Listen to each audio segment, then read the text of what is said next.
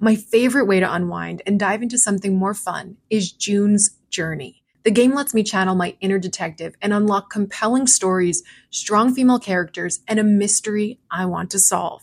If you like true crime podcasts, it's the perfect game to play along while you listen. The Hidden Object Mystery Game will put your detective skills to the test in the roaring 1920s.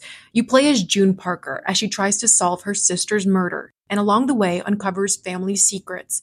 Chat and play with or against other players by joining a detective club.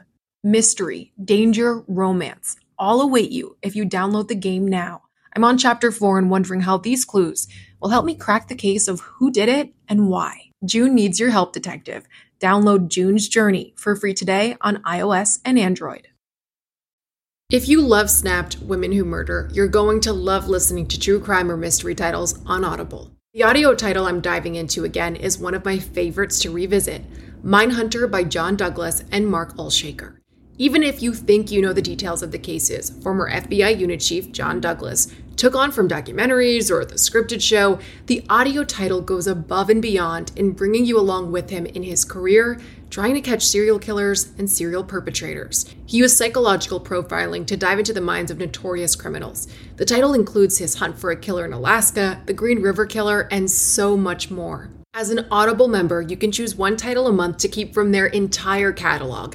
It is the home of storytelling after all. New members can try Audible free for 30 days. Visit audible.com slash snapped or text snap to 500 500. That's audible.com slash snapped or text snap to 500 500.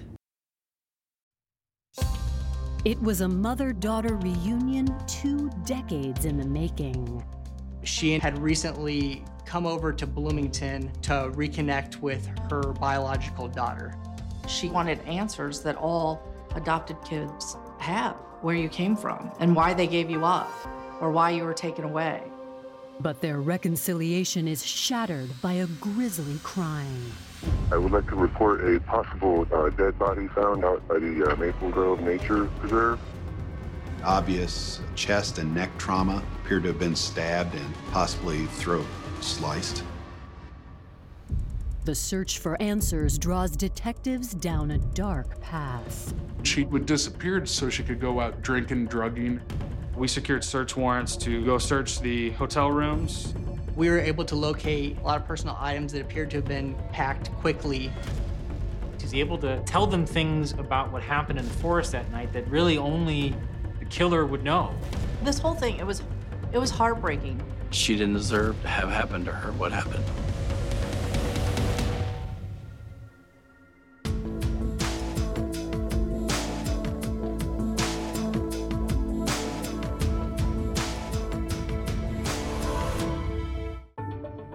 July 2nd, 2017, Bloomington, Illinois.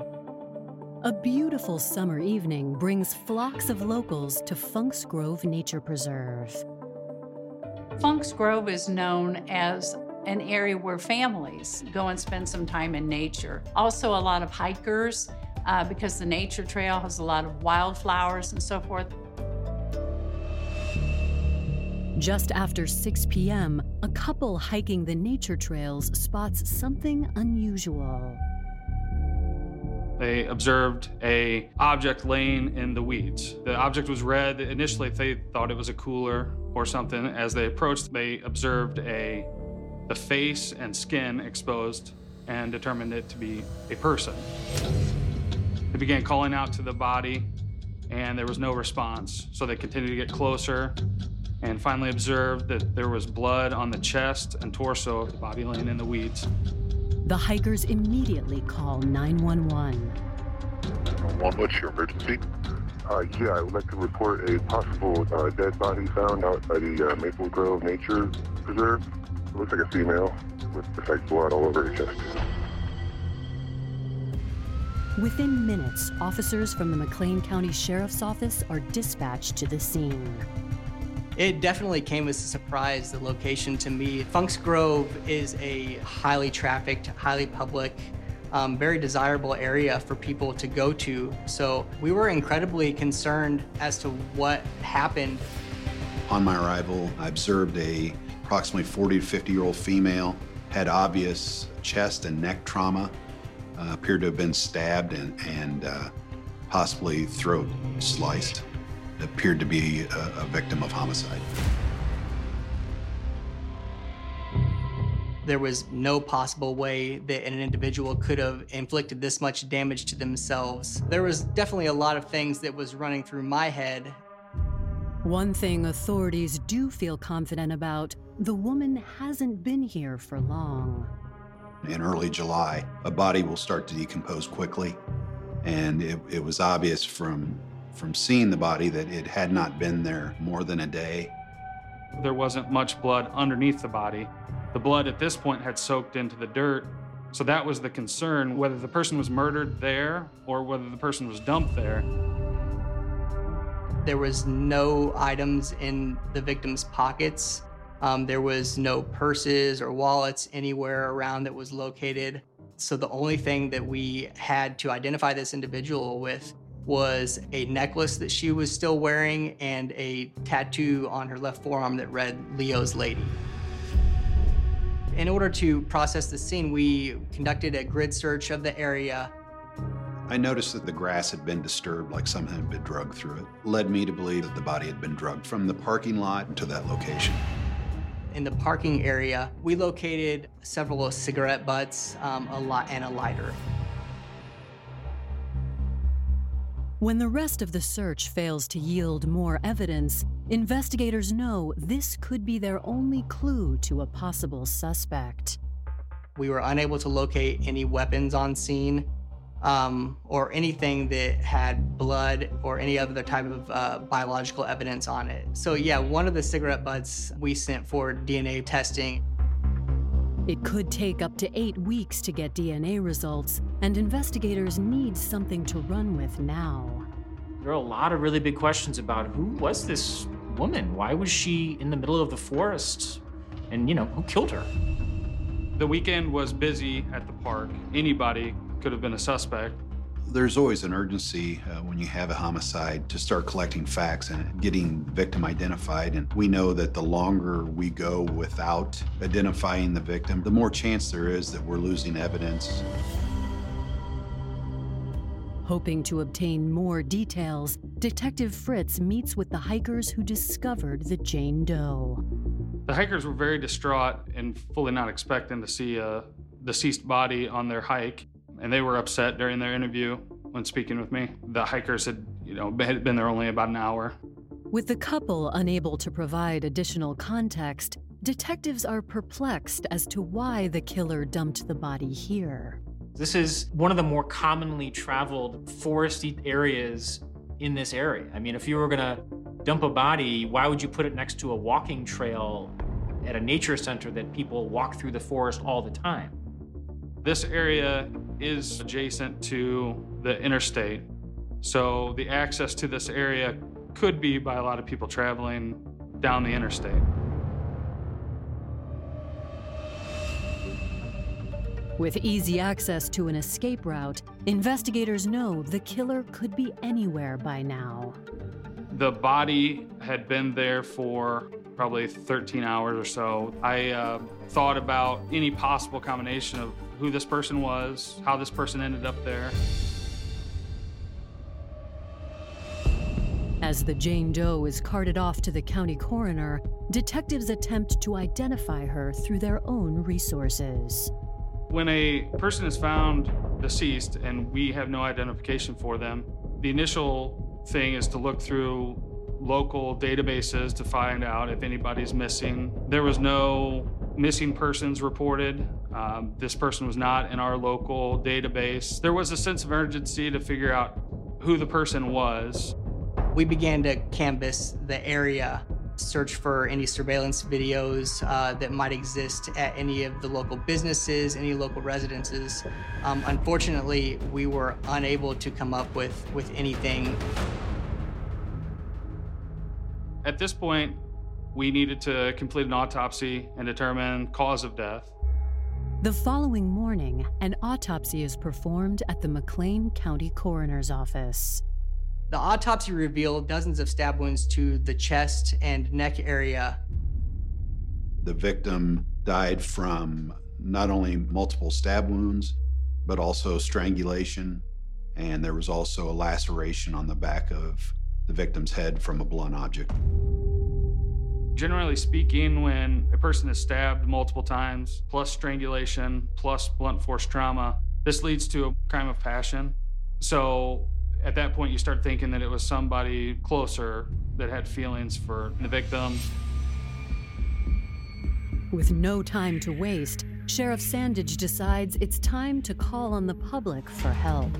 I sent an investigator to that autopsy to take a photograph of the tattoo. We then pushed a picture of that tattoo and also a picture of some jewelry that the victim was wearing out on social media and through the, the newspaper, hoping somebody would recognize that and would help us identify the body.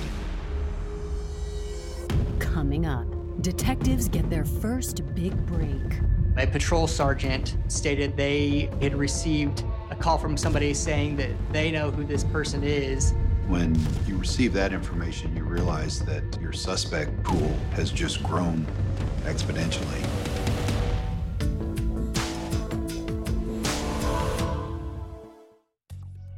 July 2017. After a Jane Doe was found dead at a nature preserve outside of Bloomington, Illinois, county investigators hope their limited initial clues will help identify the victim. They knew that they had a woman, a female, uh, slight build, only about five feet tall, uh, roughly her age, maybe 40s. She also had a tattoo on her arm that said Leo's Lady. We did open up a tip line to the public to contact our agency if they had any information that could help with the uh, assistance of identifying our victim. Hours after releasing a photograph of the victim's tattoo to local media outlets, detectives finally get a tip they can run with. On the evening of July 3rd at about 7:30 p.m., I received a phone call from a patrol sergeant who stated they had made contact with an individual that was indicating they were a family member of our victim. This was really the first time that we had received a call from somebody saying that they know who this person is. Detectives ask the caller, Terry Gruber, and his wife Sharon to come to the station for questioning. Terry was watching the evening news and he observed the tattoo of Leo's lady, and immediately he knew that it was his daughter, Teresa Pohlman.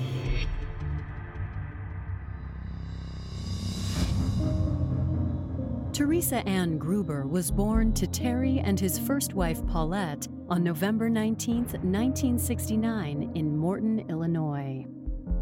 Her dad, Terry, left her mom, went off to California to be a rough and tough biker. Teresa lived with Paulette and her sister Elizabeth when she was 10, and I guess Elizabeth would have been 13 years old. They ended up moving with their mother down to Texas. Teresa's childhood was chaotic, to say the least. I don't believe she would show the love that someone as a child needs to feel. By the time she was 12, Paulette would take her to the bar with her so other guys would buy them drinks. Her mom was doing cocaine with her. Not even a teenager, Teresa already knew this was no life for her and decided to leave home. She hitchhiked to California with some kid that she was dating at the time, and a gentleman she was traveling across country with parted ways. And at a young age, she found herself on the street alone. Desperate for a place to belong, throughout her teens, Teresa threw herself into one failed relationship after the other. She eventually returned to Texas, where she moved back in with her mom.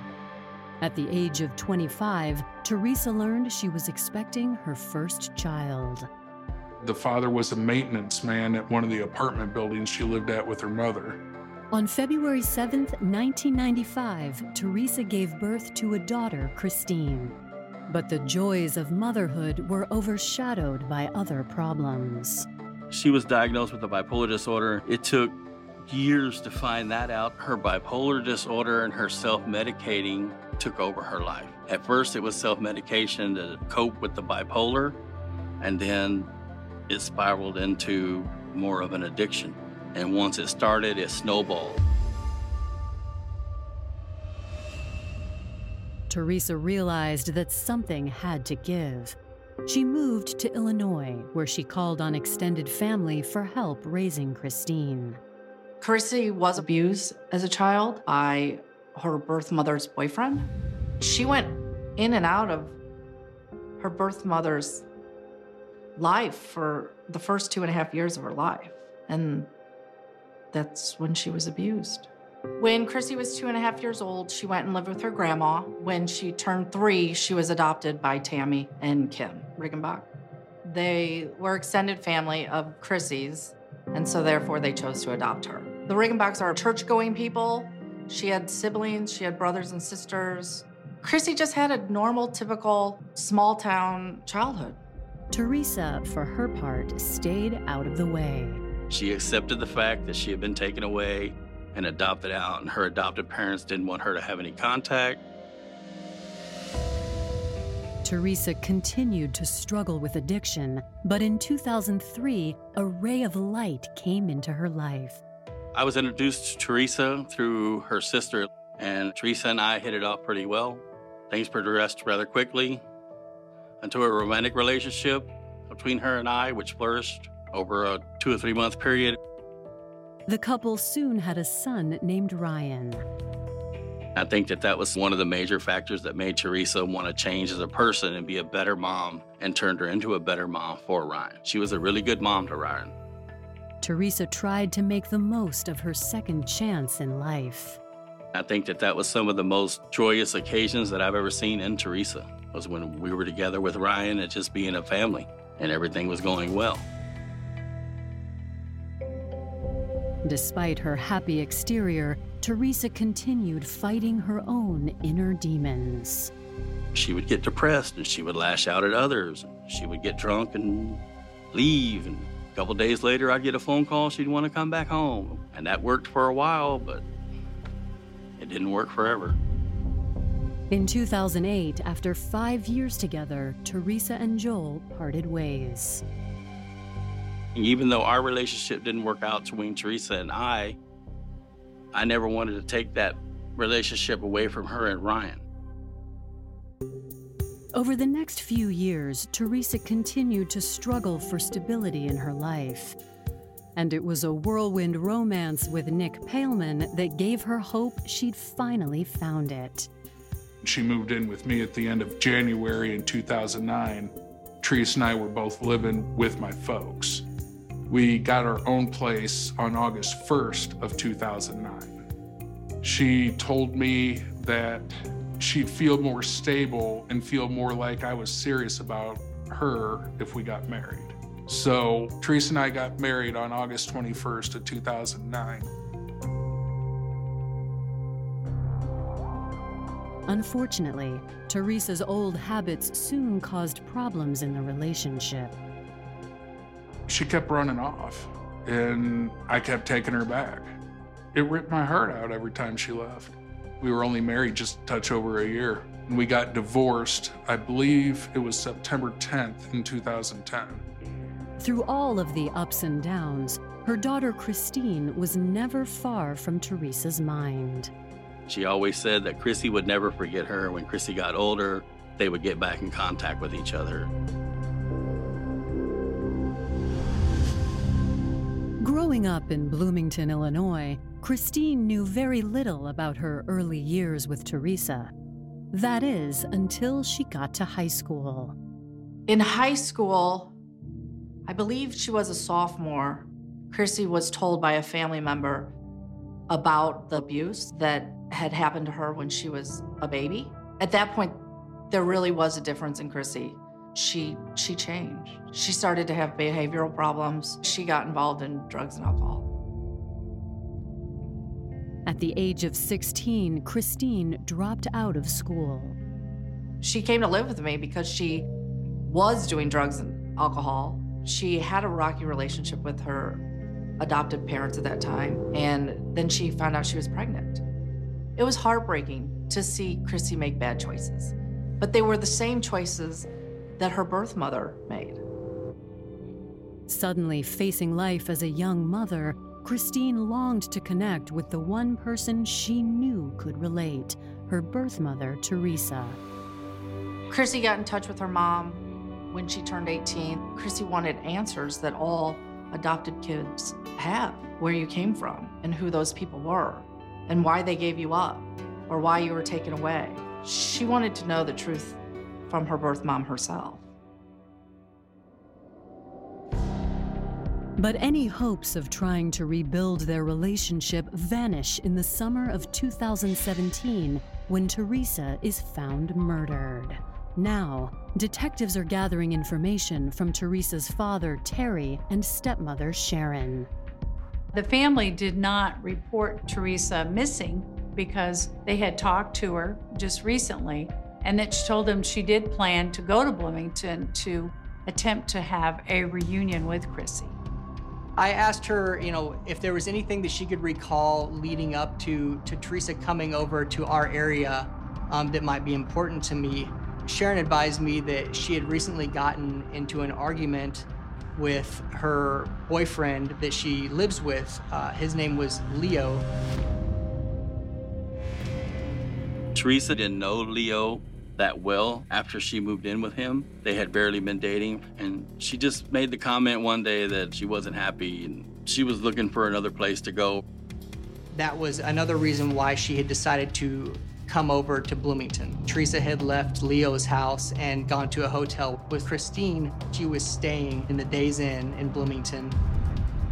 Given the likelihood that it was somebody that did have an emotional connection with Teresa, my first thought was, well, we need to speak with Leo.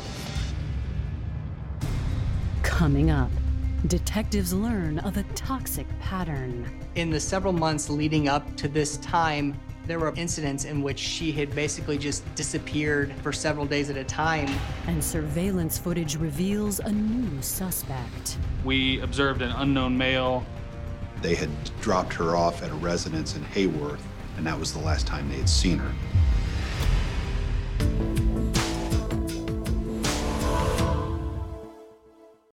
As a Snap listener, you know the world can be a dangerous and unpredictable place. With every case I learn about, I'm reminded how much I want to prioritize my vigilance and preparation. That's why I use and recommend SimpliSafe Home Security. My cameras have alerted me about trespassers and even given me a sense of security knowing my home is safe even when I'm not there. SimpliSafe offers protection for the whole house with advanced sensors that not only detect break ins, but fires, floods, and other threats to your home and getting you the help you need for each scenario. The indoor security cameras offer privacy shutters to ensure physical privacy when you want it. Plus, you can try SimpliSafe for 60 days risk free. If you don't love it, return your system for a full refund. SimpliSafe has given me and many of my listeners real peace of mind. I want you to have it too. Get 20% off any new SimpliSafe system when you sign up for Fast Protect monitoring. Just visit simplisafe.com/snapped. That's simplisafe.com/snapped. There's no safe like SimpliSafe. Do you ever wonder where all your money went? Like every single time you look at your bank account? Honestly, it's probably all those subscriptions. I felt that way too until I got Rocket Money. Rocket Money helped me see all the subscriptions I'm paying for, and it was eye opening. Between streaming services, fitness apps, delivery services, it all adds up so quickly. Rocket Money is a personal finance app that finds and cancels your unwanted subscriptions, monitors your spending, and helps lower your bills. Rocket Money has over 5 million users and has helped save its members an average of $720 a year, with over 500 million in canceled subscriptions. Stop wasting money on things you don't use. Cancel your unwanted subscriptions by going to rocketmoney.com slash Wondery. That's rocketmoney.com slash Wondery. rocketmoney.com slash Wondery. July 4th, 2017. Family members of murder victim Teresa Pohlman mentioned a recent conflict with her boyfriend, Leo Shook. Teresa's father, Terry was able to provide us information that Teresa was in a live in dating relationship with Leo.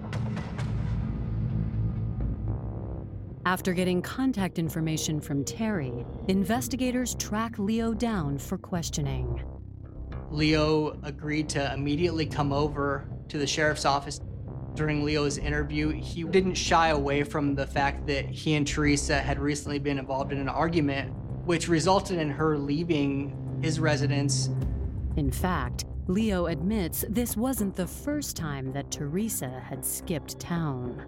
Several months leading up to to this time, there were approximately five incidents in which she had basically just disappeared for several days at a time while living with him.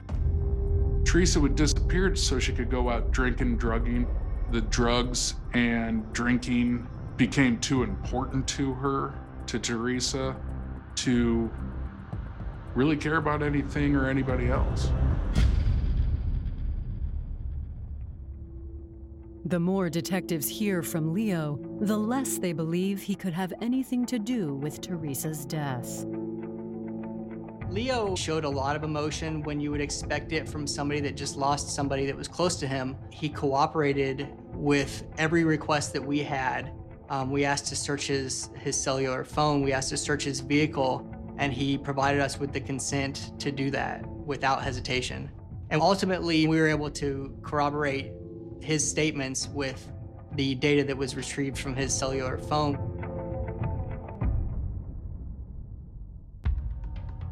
With no further reason to hold him, investigators send Leo on his way and focus on piecing together Teresa's last few days. We were able to narrow down that Teresa, the last couple days that she was alive, she was staying in a hotel in Bloomington. We determined that there was an active room for Teresa at the Days Inn, and there was also a room that was registered to Chrissy. We secured search warrants to go search the hotel rooms, see if you can find any evidence uh, of, you know, possibly her death, possibly anybody else that had been around her Chrissy's rooms had been checked out of and cleaned prior to us executing our search warrants, and we were unable to locate any obvious items of evidence at that room. But Teresa's room is a different story. We were able to locate a lot of personal effects and the hotel had no record of her checking out, so it was still an active rental. So we knew at that point that it was likely that this was her last known whereabouts prior to um, when she was murdered. Officers find evidence to suggest Teresa had been unable to overcome her battle with addiction. There was uh, items collected that were indicative of, of heroin usage at her room anytime that drugs are involved with a death, um, whether it be directly related or indirectly related, um, you always have to consider the idea that it could have had something to do with a drug deal that had gone bad. When you receive that information, you realize that your suspect pool has just grown exponentially. To help narrow down their list of suspects, investigators want to speak to Teresa's daughter, Christine Roush. But where she is now is anyone's guess. As far as what we've learned, Christina Roush was the last known person that probably saw Teresa Pohlman alive. Chrissy had already checked out of her room. We were still unsure of her whereabouts. Speaking with her was the, the primary focus at that point. But with all the phone numbers that we were given by Sharon and Terry and Leo to communicate with Chrissy, we were unable to reach her. Investigators are forced to try a different approach. I went to Days Inn to obtain uh, surveillance video and spend most of the day reviewing video from people exiting rooms, people going to each other's rooms, the footage reveals something of interest in the 36 hour time frame before Teresa's body was found. We see uh, Teresa walking around the halls of the hotel at 11:15 a.m. on July 1st, and that's the first time we kind of see her moving around that day. And at that point, Teresa's wearing the clothes that she was found deceased in. As he scrubs through more footage from that day, Detective Beverlin observes Teresa and Christine come and go from the hotel. But it's the company they receive later that night that's most intriguing.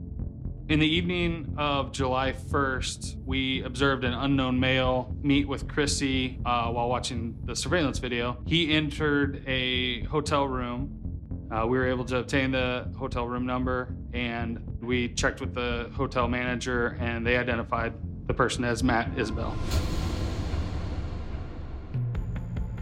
But as Matt continues to appear on the video late into the night, detectives soon notice a chilling detail. In the early morning hours of, of July 2nd, there is footage of Teresa, Chrissy, and Matt leaving the area of the hotel where they were all staying together, three of them. They had left the hotel at approximately 2.15 in the morning, and Matt and Chrissy were the only ones that returned at approximately 4.03 in the morning. Teresa is not there. And so that's going to be something they have to explain.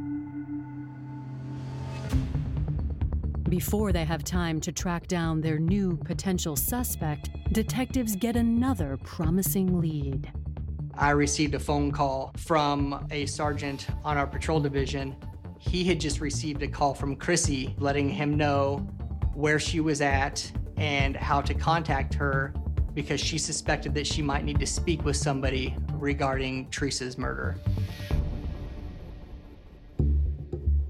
On July 5th, three days after Teresa's body was found, detectives bring Christine to the sheriff's office for a formal interview. When Chrissy was picked up and asked to come in for an interview, she very much acted like a, a grieving family member, very upset, crying a lot. I asked her to explain to me what had led up to the time where she left Teresa. Chrissy starts off by telling detectives what they already know. Chrissy told me that her mom recently came over to the Bloomington area following an argument that she had had with her boyfriend Leo, and Chrissy met up with her whenever she arrived over here. But when talk turns to their mother daughter reunion, Chrissy insists that was never the draw. Chrissy and Teresa had a rocky road, uh, to say the least. Chrissy had, just within the last few years, started to reconnect with Teresa. Chrissy says her first attempt at contacting her birth mother was in 2015. Though the two hadn't seen each other since Chrissy was a child, the reunion was anything but heartwarming.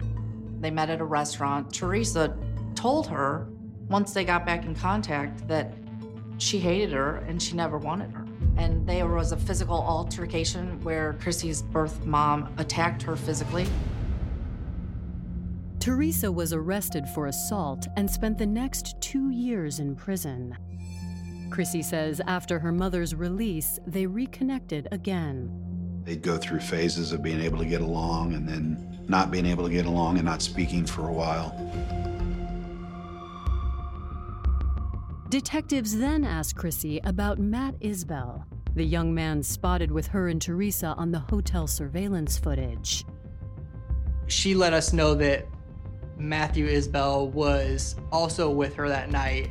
From what we were able to gather, he is just a longtime friend of Chrissy's. Chrissy explains that on July 1st, she invited Matt to come hang out at the hotel. But investigators are more interested in the time they spent away from the hotel. Chrissy had, had given information that they had dropped Teresa off at a residence in Heyworth, and that was the last time they had seen her. Heyworth being uh, less than 10 miles from the location uh, where the body was found. Coming up, detectives are hit with a startling confession. During uh, the interview, he changed the story. Detective Fritz exited the interview room and approached me and the rest of the investigative team with kind of a blank look on his face.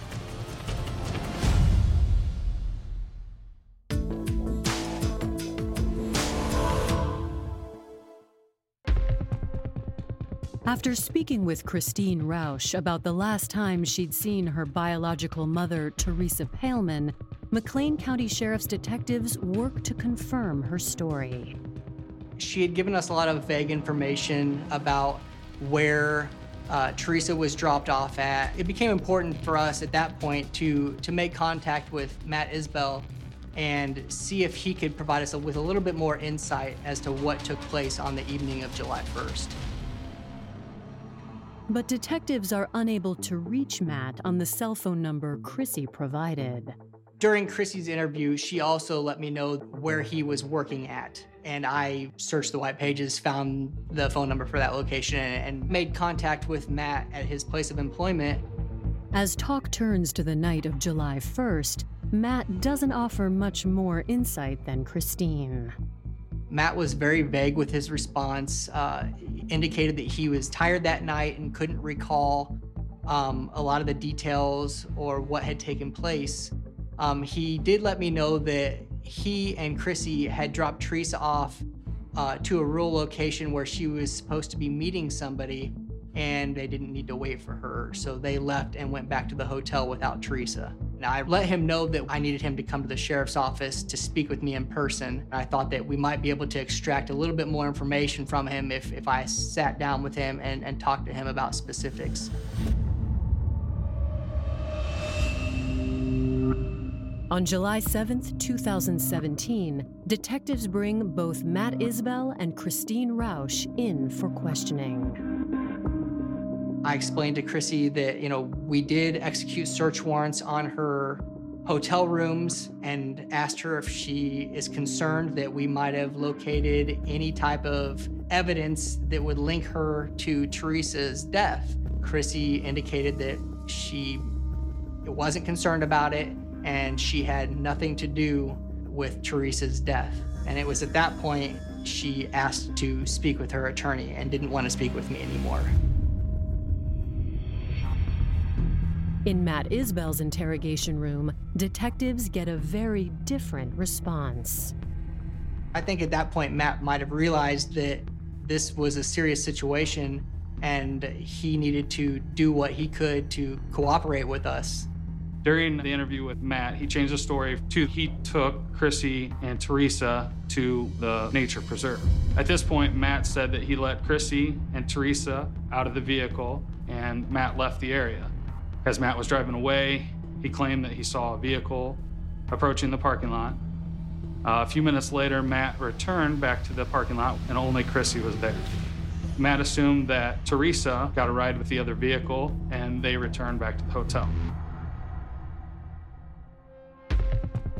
Noting inconsistencies in his story, detectives turn up the pressure and elicit a shocking confession. Detective Fritz exited the interview room and approached me and the rest of the investigative team with kind of a blank look on his face. And he said, Matt just told me that Chrissy stabbed her mom.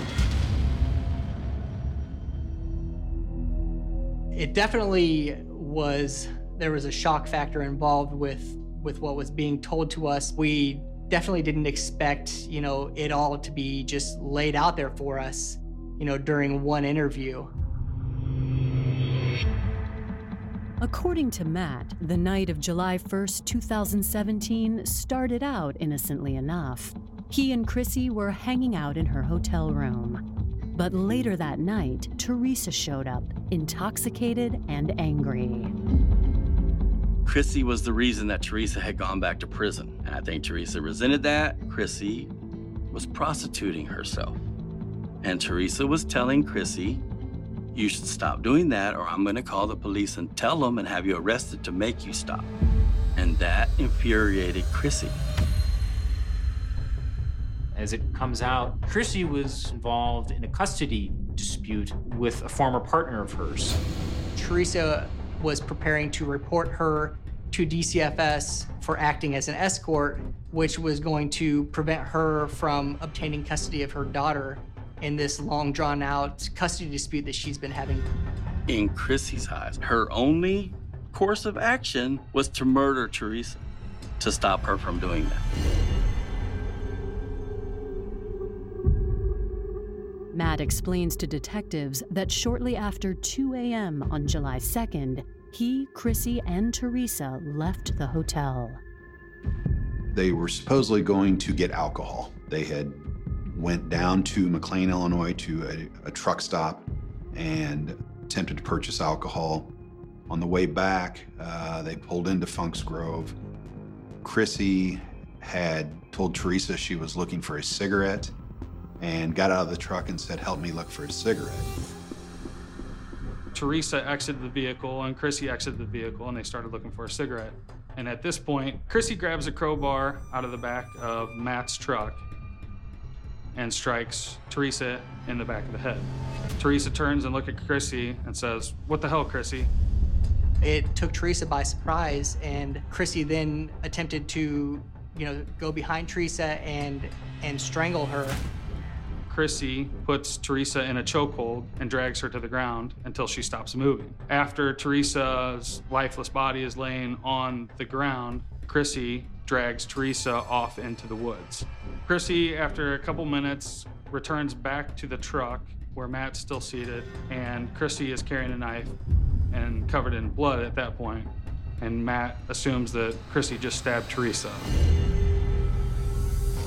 Matt Isbell stuck to his story uh, consistently that he was the driver, but he was the witness uh, in terms of, of what had happened and was not a participant. With Matt skirting blame for the actual murder, can detectives be sure he's telling the truth? Coming up, detectives search for a linchpin. We found a bloody t shirt. That's material evidence. And a murder plot is revealed. There was a text message, in essence, tonight is the night I'm going to kill my mother.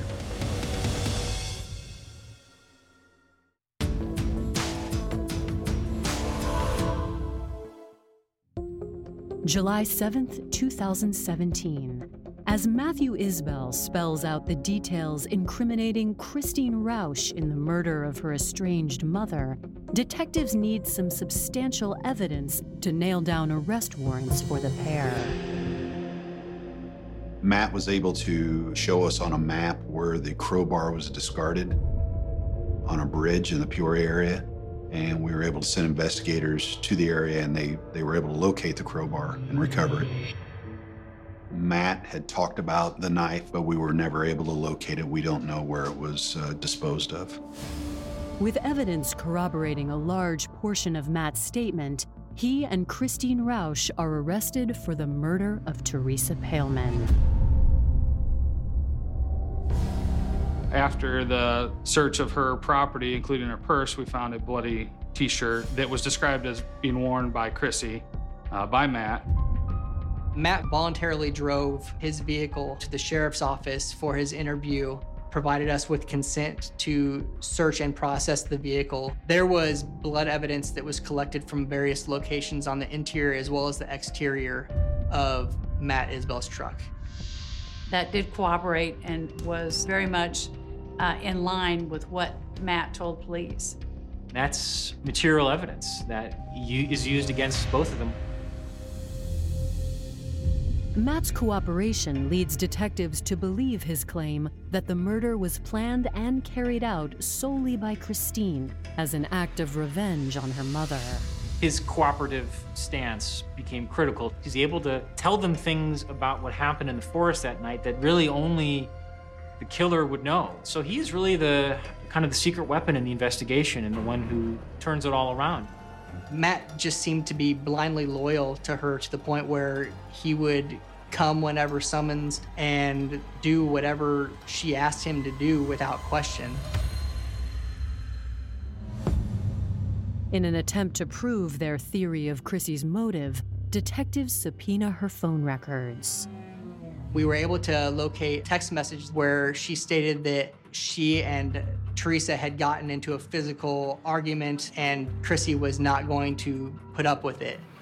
Detectives continue digging through Chrissy's messages and soon find exactly what they've been looking for.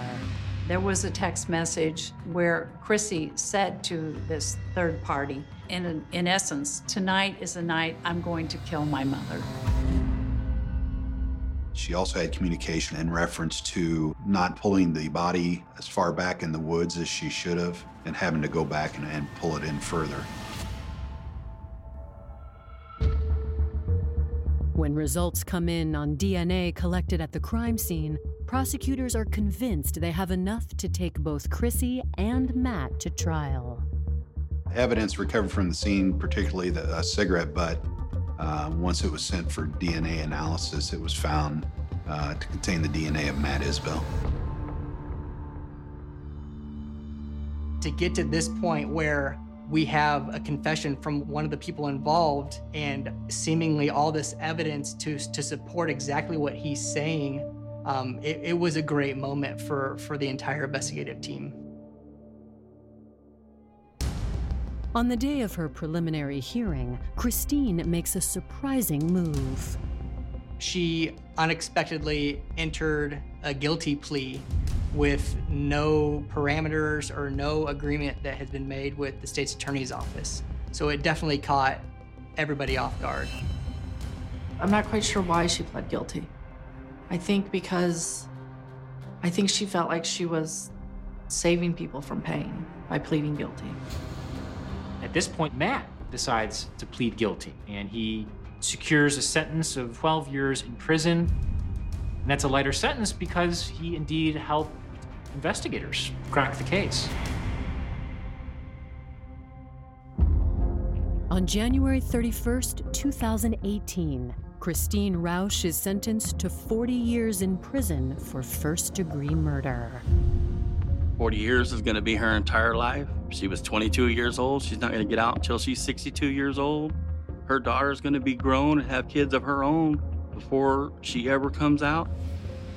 Teresa was a good person. She didn't deserve to have happened to her what happened. As bad as she was troubled, I don't think she hurt Chrissy on purpose or wronged Chrissy on purpose or maliciously. She tried to do the best she could.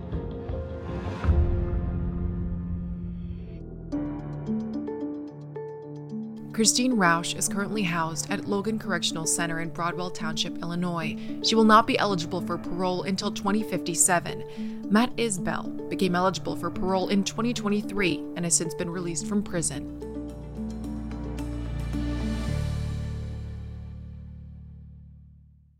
Audible is the destination for thrilling audio entertainment. Allow your imagination to be piqued by stories that are brought to life through captivating sound design, eerie soundscapes, and dynamic performances. As an Audible member, you'll be able to keep your heart rate up month after month because you can choose one title a month to keep from the entire catalog, including the latest bestsellers and new releases. If you're in the mood for a shocking psychological thriller, check out None of This Is True by Lisa Jewell. Embrace brand new exclusive thrillers from best-selling authors who are guaranteed to keep you gripped. New members can try Audible free for 30 days. Visit audible.com slash thrill or text thrill to 500 500. That's audible.com slash thrill or text thrill to 500 500.